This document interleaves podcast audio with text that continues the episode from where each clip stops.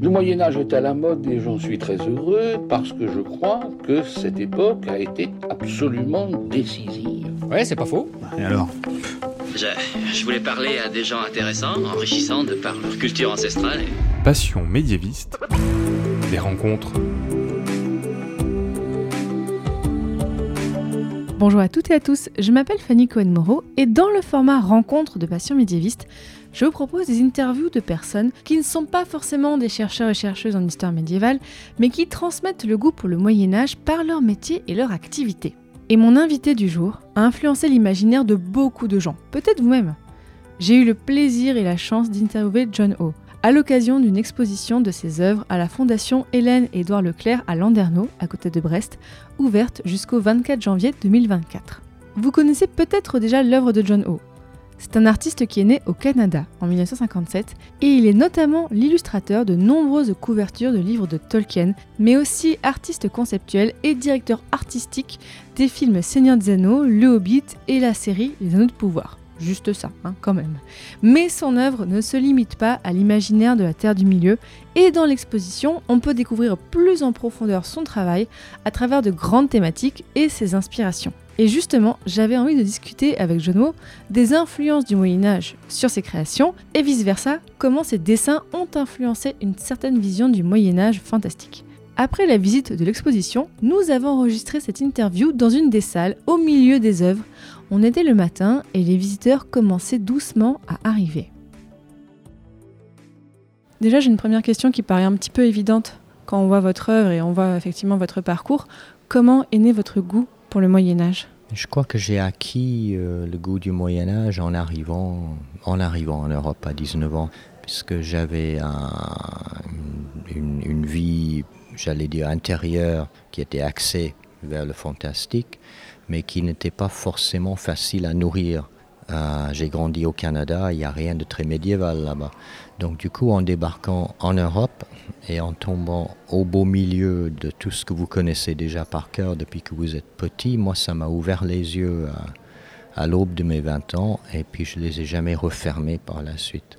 Parce qu'on voit que déjà, alors c'est plutôt aux États-Unis, mais il y a un certain goût pour le Moyen Âge, pour une forme de néo-gothique, notamment quand on voit à New York certaines églises. Et au Canada, il y a un petit peu moins ça, ce, côté d'inspiration du Moyen Âge, de, de revival en quelque sorte?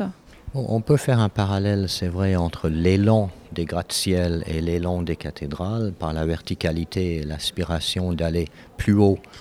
Les cathédrales pour être plus près de Dieu, les, les gratte-ciel pour être plus grands que le voisin, mais c'est vrai qu'il n'y a pas la même substance. Vous ne pouvez pas lever les yeux comme partout en Europe et tomber sur quelque chose qui date d'une époque révolue. Du coup, je trouvais que c'est pas une réflexion à l'époque, mais que ça m'a vraiment enchanté d'arriver dans cette Europe qui était à la fois ancien, mais pour moi nouveau. Donc, euh, donc il n'y avait pas la, j'avais pas la question de, de, d'habitude de voir tout ça. Tout d'un coup, tout était, tout était nouveau. Et dans Passion médiéviste, j'ai consacré un épisode sur la cathédrale de Strasbourg. Mais vous, quel était votre rapport à la cathédrale une fois le, le, on va dire le choc esthétique un petit peu euh, passé? Vous avez travaillé beaucoup dessus, n'est-ce pas? Ben, j'ai beaucoup, euh, j'ai eu le, le, le, grand privilège de, de, pouvoir emprunter une clé passe-partout. Euh, et je suis allé littéralement partout, tout, tout en haut de la flèche, euh, tout en bas, absolument partout. Et j'ai passé des journées entières là-haut, ce qui était, je me rendais pas compte à l'époque à quel point j'étais privilégié. Et puis c'était un, un édifice qui a appuyé encore plus fortement qu'au début cette notion de, la, de ce mélange de choses invraisemblablement incroyables au niveau de l'architecture pure et aussi de l'aspiration presque mythologique euh, et fantastique, puisque l'extérieur d'une cathédrale, elle est, elle est presque païenne par bien des côtés. Donc donc il y avait ce côté, c'était comme un grand livre en pierre ouvert. Et ça m'a vraiment enchanté, puisque du coup, on est physiquement sur une sorte de falaise qui est entièrement sculptée, et puis vous avez l'imaginaire qui s'envole, mais comme les, comme les oiseaux qui tournent autour. Et puis j'ai eu la même sensation avec le château du Haut-Königsbourg, qui était un édifice de, de 1900 construit par Guillaume II pour bien asseoir la présence allemande en Alsace, mais c'est un château de de fées allemand, plus vrai que nature presque. Donc du coup, ces lieux-là ont réussi à mélanger de façon permanente dans mon esprit l'imaginaire et le réel, l'historique et le fantastique. Et, et, je me rends compte à quel point c'est un, un, grand avantage, puisque j'ai pas de responsabilité historique. On ne va pas me reprocher de ne pas avoir dessiné le casque de la bonne forme, l'épée de la bonne longueur, etc. Mais par contre, toutes ces choses-là me nourrissent énormément. Et puis j'ai la liberté artistique à côté. Oui, vous avez ce mélange d'histoire et de fantastique. Bah, je veux bien qu'on discute un petit peu de vos inspirations, même si, comme vous dites, effectivement, vous n'êtes pas que dans un travail euh, purement, même si vous avez fait un petit peu de reconstitution. Euh, effectivement, dans votre travail, on retrouve donc bien sûr le Moyen Âge, mais une vision assez spécifique du Moyen Âge, notamment inspirée par le gothique. On est plutôt un peu sur la fin du Moyen Âge. Il n'y a pas beaucoup de romans, il n'y a pas beaucoup de... Enfin, le, le style roman dans l'architecture, on est plus inspiré par la fin du Moyen Âge. Et aussi, euh, je trouve que votre art, euh, notamment pour le Moyen Âge, on a un peu l'opposition entre le Moyen Âge sombre et le Moyen Âge un peu rose euh, de la légende arthurienne. Un peu, quand on pense aujourd'hui à la vision du Moyen Âge, on a ces deux images. Et je trouve que dans votre art, en fait, on vous mélangez un petit peu les deux. Il y a à la fois le côté un peu sombre, le côté un peu euh, ténébreux, notamment des cathédrales, ce côté un peu esthétique, un peu monumental. Mais vous avez le côté romantique, en quelque sorte, de, de la légende arthurienne. J'ai évolué un peu, puisque la première rencontre était avec le gothique, euh, qui m'a émerveillé, puisque c'est presque impossible d'imaginer comment ils ont pu faire. Et puis le gothique, était, c'est bah comme les gratte-ciel, c'est juste une exagération à la verticalité qui m'a enchanté. Petit à petit, je me suis familiarisé avec le reste de ce qu'on appelle le Moyen Âge, puisque c'est quand même mille ans d'histoire.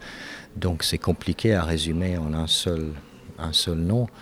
Et puis là entre en jeu euh, toute la période, de, par exemple, de Notre-Dame, ensuite plus anciennement l'époque de, de chrétienne de Troyes, enfin toutes ces périodes-là de, de, contes et de légendes. Et du coup, on se promène un peu comme dans une forêt où on tombe sur les clairières, où il y a chaque fois quelque chose d'autre. Et puis on apprend au fur et à mesure et on se familiarise et on, et on trouve les, les correspondances qui sont les plus évidentes viennent en premier et ensuite il y a les, les choses plus subtiles que l'on apprécie avec un peu plus de connaissances. Par exemple, ben, pour vos inspirations au Moyen Âge, quelles sont les choses que vous avez redécouvertes au fur et à mesure? Ben, Beaucoup l'art roman, que je n'appréciais pas autant. C'est clair que apprécier l'art médiéval demande, de de, demande du temps.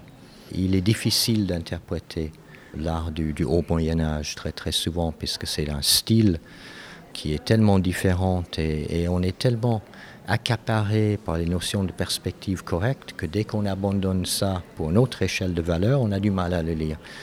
Mais pour moi, c'est devenu une source extrêmement riche de renseignements, pas forcément d'inspiration artistique, mais de, de renseignements et d'informations. Et puis je m'en sers beaucoup. Autant je ne veux pas faire de la reproduction de cette époque-là, je ne veux pas faire de la miniature. Mais tout ça, je trouve très inspirant. Mais tout, tout m'inspire dans le fond. Il hein. n'y a, a, a rien il n'y a rien qui m'inspire pas. Et euh, aussi, bah, on a parlé, vous êtes plus inspiré par le médiéval français, mais euh, quelle est la place aussi du médiéval plutôt anglais, plutôt anglophone dans votre œuvre? J'ai plus de familiarité, c'est clair, avec, la, avec le continent européen qu'avec l'Angleterre, mais j'apprécie tout autant, c'est simplement que je, ça m'est moins familier. Mais j'ai une grande affection pour, les pré-raphaélites, par exemple, qui se sont directement inspirés du, du Moyen Âge. Donc c'est passé par la loupe, euh, enfin par le filtre des pré-raphaélites. Mon entrée là-dedans était par l'esthétisme de cette époque-là, pour ensuite apprécier euh, le reste. Et puis c'est clair que l'Angleterre, c'est aussi le pays des anglo-saxons, c'est les invasions vikings, c'est les pays celtes aussi, le nord, l'Irlande, l'Écosse. Et tout ça, je trouve fascinant. Tout, ce monde euh, du nord, où, les arbres n'arrivent plus à pousser, m'enchante. Et je trouve ça à la fois, euh, je trouve ça très beau, et très très souvent, on a le grand privilège de profiter justement de récits comme Beowulf, comme comme les sagas irlandais, comme le Kalevala et tous ces, toutes ces, toutes ces choses-là, sans parler de, de cette énorme quantité de, contes arthuriens qui sont spécifiquement anglais ou gallois. Et du coup, on est dans un, on n'arrive pas à tout faire tellement c'est tellement il y a de choses. Et justement, on parlait des arbres. La nature a une place énorme euh, dans votre œuvre. Et là, je trouvais aussi qu'il y a une forme d'inspiration médiévale parce qu'on a l'image des grandes forêts au Moyen Âge où, comme vous le disiez, en fait, les hommes sont parfois un peu dans les clairières. J'exagère un petit peu. Mais là aussi, est-ce que dans l'inspiration, on est dans la nature du Moyen Âge? Le, sens qu'on a donné à la nature au Moyen Âge, pour autant que nous interprétions ça euh, de façon juste, c'était une forme quand même un peu d'opposition. La nature était quelque chose qu'il fallait quand même dompter. C'était quand même compliqué pour les gens à l'époque. Donc je ne sais pas exactement quel était le, rapport à la nature. Nous, aujourd'hui, évidemment, on a le rapport inverse, c'est qu'on a tout on a tout cassé et on tente de préserver ce qui peut, ce qui peut l'être encore. Et ce qui me plaît profondément avec la nature, c'est qu'elle a, elle n'a pas besoin de nous pour exister. D'ailleurs, elle serait mieux si on n'était pas là. Et du coup, vous pouvez être dans des paysages qui vous dépassent euh, dans tous les sens. C'est-à-dire que les arbres sont, sont 50 fois plus, plus, plus vieux que vous, et puis ne parlons pas de tout le reste. Et du coup, ça permet de disparaître dans ces lieux-là et de se dire, mais comment est-ce que je peux saisir quelque chose où j'ai aucune, aucun rôle à jouer là-dedans? Et j'ai une grande, grande euh, affection pour les lieux qui sont vraiment en bord de quelque chose. Le bord de mer, le bord des la montagne, le, les, les lieux où on doit se poser quelque part et on regarde quelque chose où on ne peut pas aller. Et je trouve ça, c'est presque la, la limite entre les mondes comme ça. Je trouve ça fascinant.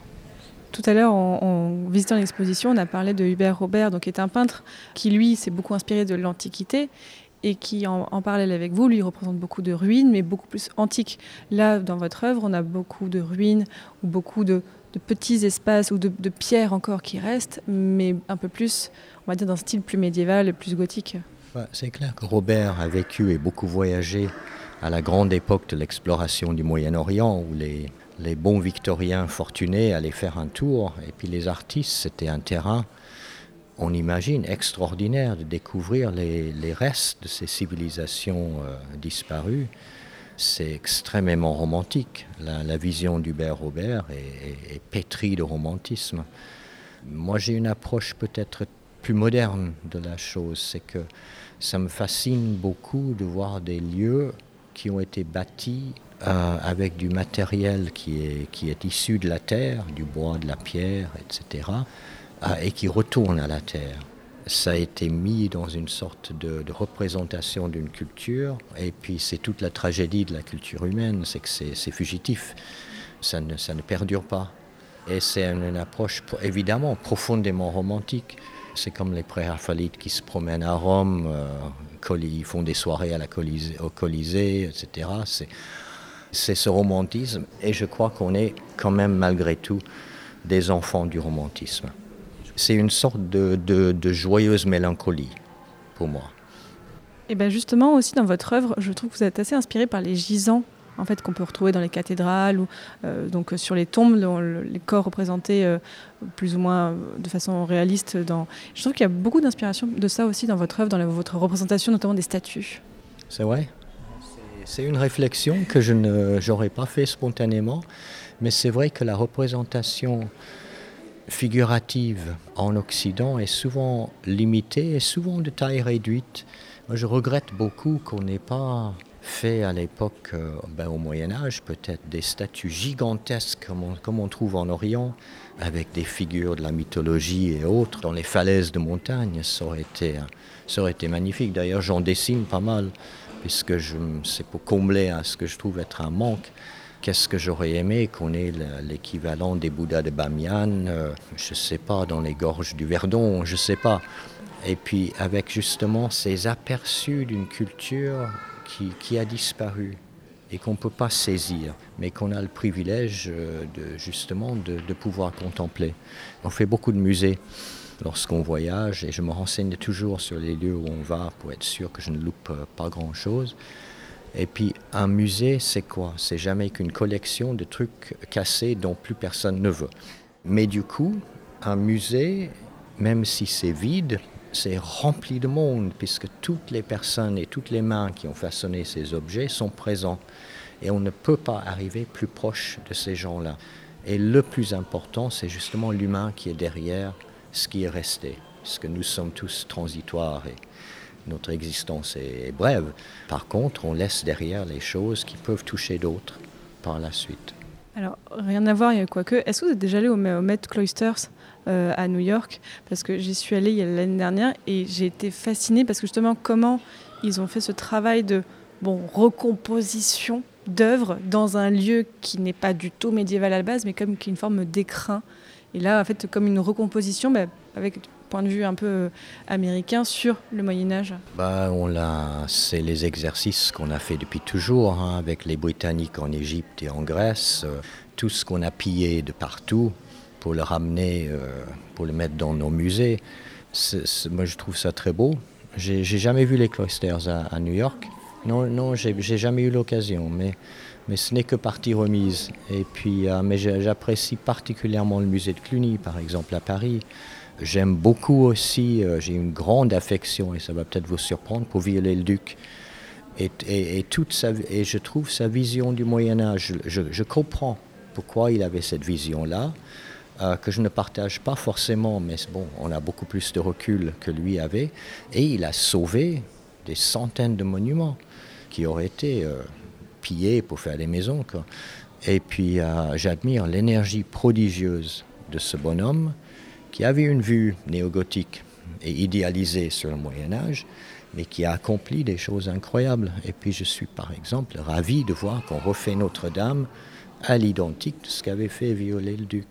On a tellement de chance. On vit dans un monde où tout ça est à portée de main. Et puis du coup, il faut, il faut être attentif, il faut profiter, il faut regarder, il faut, se renseigner, il faut connaître. Et puis tout ça, ça peut nourrir ce que l'on fait en tant que créateur. Et c'est très important d'avoir non pas du respect pour la, la, transposition des choses, mais du respect pour l'esprit dans lequel ça a été fait. Bah, justement, très bonne transition. Alors, euh, dans l'exposition, bien sûr, on retrouve beaucoup des œuvres inspirées de l'œuvre de Tolkien, euh, dont j'avais déjà fait un hors-série dessus, à partir des mots de Tolkien. Bon, bien sûr, il a aussi fait des dessins euh, et, des, peintures. Comment est-ce que vous avez travaillé Bon, bien sûr, je, que je, vous demande de résumer des années, des décennies de travail, mais comment est-ce que vous avez travaillé dans votre représentation de la Terre du milieu, mais là justement en recomposant entre de la matière médiévale, entre de la matière fantastique, parce que ben, voilà, en plus on sait bien sûr que Tolkien était très inspiré du Moyen Âge lui-même, donc forcément c'est cohérent de mélanger les deux. Mais je crois qu'il y, a plusieurs éléments qui sont importants dans l'œuvre d'un écrivain, notamment des écrivains du fantastique, qui évoquent des mondes euh, visuels très très très puissants. C'est d'abord le texte que l'on doit quand même respecter un minimum. Il ne faut pas contredire le texte, si possible. Mais ensuite, il y a ce que l'auteur ne met pas, ne dit pas. Euh, et c'est ces vides-là dans lesquels on a vraiment de la place pour s'exprimer. Et Tolkien est un cadeau pour les illustrateurs à ce niveau-là, puisqu'il décrit non pas dans le détail, par le menu, les lieux qui passent dans, ces histoires, mais il décrit plutôt les émotions des protagonistes dans ces situations. Alors du coup, sa description de Minas Tirith, par exemple, il y a quelques éléments qui sont précis, mais tout le reste, il ne vous dit pas euh, que ça ressemblait à Rome ou à, Mont-Saint-Michel. Il ne vous dit pas du tout. Il ne va pas vous dire quelle était la période qui l'a inspiré. Ah, et du coup, vous, avez libre cours d'imaginer ce que vous voulez. Donc c'est à la fois respecter ce qui est écrit et profiter de ce qui n'est pas écrit. Et puis dans l'œuvre de Tolkien, on voit effectivement les différentes inspirations et on voit dans vos dessins que effectivement, par exemple pour Edoras, on a beaucoup le côté nordique des halles, euh, vraiment avec euh, notamment les têtes d'animaux, têtes de chevaux, et pour Minas Tirith, le côté bah, plus pierre, plus la pierre blanche. Oui, c'est clair que euh, pour Edoras, Tolkien est très spécifique, hein. et on imagine bien que le, le peuple de Rouen, c'est les anglo-saxons mais à cheval grosso modo, ils auraient gagné la bataille de Hastings s'ils avaient eu des chevaux, mais ils étaient à pied. Donc ils ont perdu et les Normands ont occupé l'Angleterre. Donc il réécrit presque l'histoire, non pas exprès dans un but politique, mais, mais juste pas. C'est une, une, sorte de, question que l'on pose. Et puis là, c'est clair que Les inspirations pour, euh, pour Rouen, la culture de, de Rouen, c'est bah, la, la halle de Héroth dans Beowulf, et puis c'est cette période-là. Donc euh, là, c'est très clair. Il y a d'autres cultures pour lesquelles c'est un peu plus flou. Pour les elfes, ben, on, va tout de suite vers les pré-raphaélites et, et cette période-là, puisque c'est inspiré par la nature. Il y a une élégance, il y a un côté éthéré, il y a, il y a quelque chose qui nous dépasse un peu. Pour d'autres cultures, c'est d'autres références. Mais c'est jamais spécifié. Il ne nous dit pas à quoi ressemble Baradur.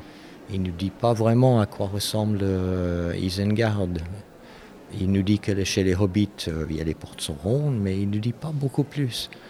Donc du coup, vous avez le meilleur travail du monde, puisque du coup, vous êtes touché par ce qui est écrit et libéré par ce qui n'est pas écrit. Et euh, justement, en l'exposition, vous racontiez que, alors parfois en plus vos dessins sont de plusieurs décennies, et vous avez évolué sur certaines représentations euh, au, fil, des décennies. Oui, j'espère évoluer euh, perpétuellement, puisque refaire ce qu'on a déjà fait n'a aucun intérêt. Le, propos n'est pas là. Une peinture est une série de questions que l'on se pose et auxquelles on apporte des réponses au fur et à mesure. Et gentiment, alors que la peinture progresse, vous éliminez les possibilités pour arriver à quelque chose qui est terminé.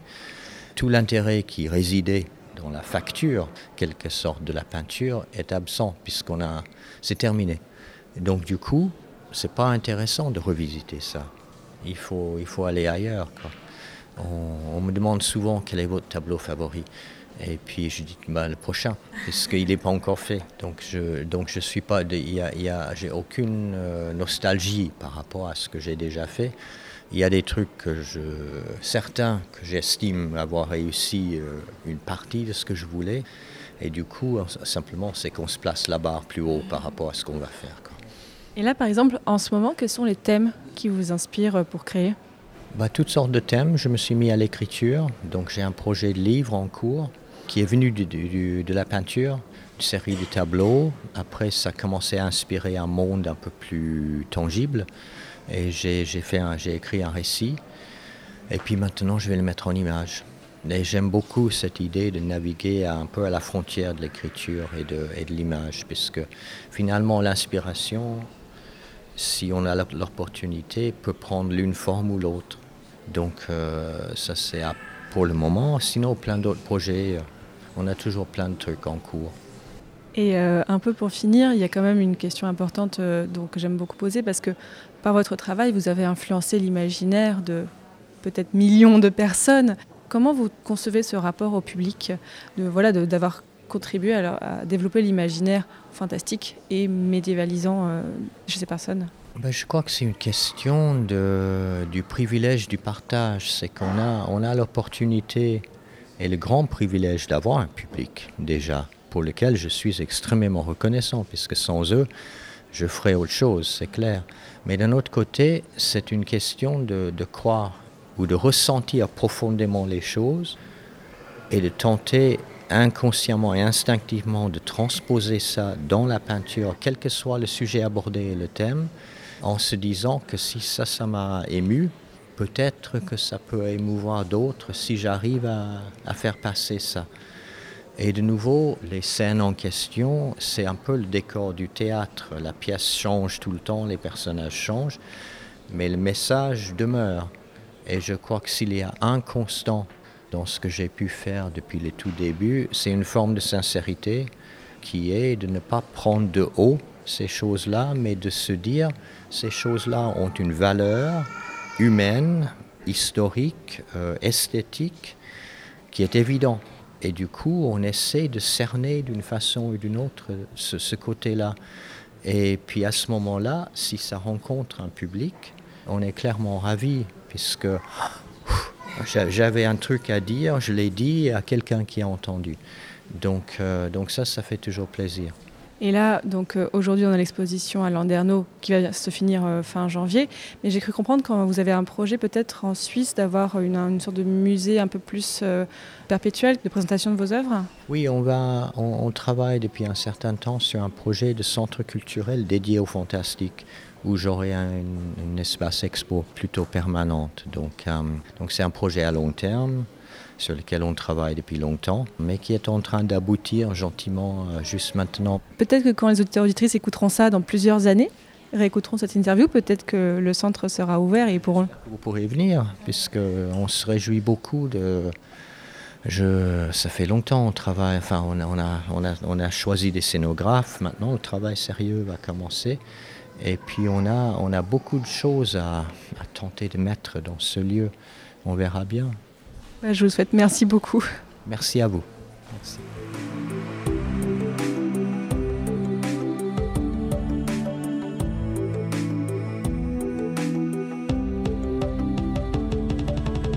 Maintenant, il ne vous reste plus qu'à aller découvrir les œuvres de John Ho. Je vous mettrai plein de photos et de ses dessins sur mon site passionmédiéviste.fr. Merci beaucoup aux équipes de la Fondation Hélène et Édouard Leclerc pour leur accueil et l'agence Claudine Collin pour l'invitation. Comme je vous ai dit au début, vous avez jusqu'au 24 janvier 2024 pour voir les dessins de John Woo en très grand format à la Fondation Alain Dernaud. Et passé cette date, vous pourrez, je pense, euh, encore vous procurer le catalogue d'exposition ou alors facilement retrouver en ligne ou en librairie le travail de John Woo. Je vous mets quelques références sur mon site. Et si cet épisode vous a intéressé, alors je vous conseille d'écouter mon épisode hors série sur Tolkien et Moyen-Âge avec Vincent Ferré. Il y a aussi le hors série sur la fantasy avec Anne Besson, ou encore l'épisode du format rencontre avec l'artiste Miroir Fou qui s'inspire elle aussi à sa façon du Moyen-Âge. Merci pour votre écoute et je vous dis à très bientôt pour un prochain épisode de Passion médiéviste. Salut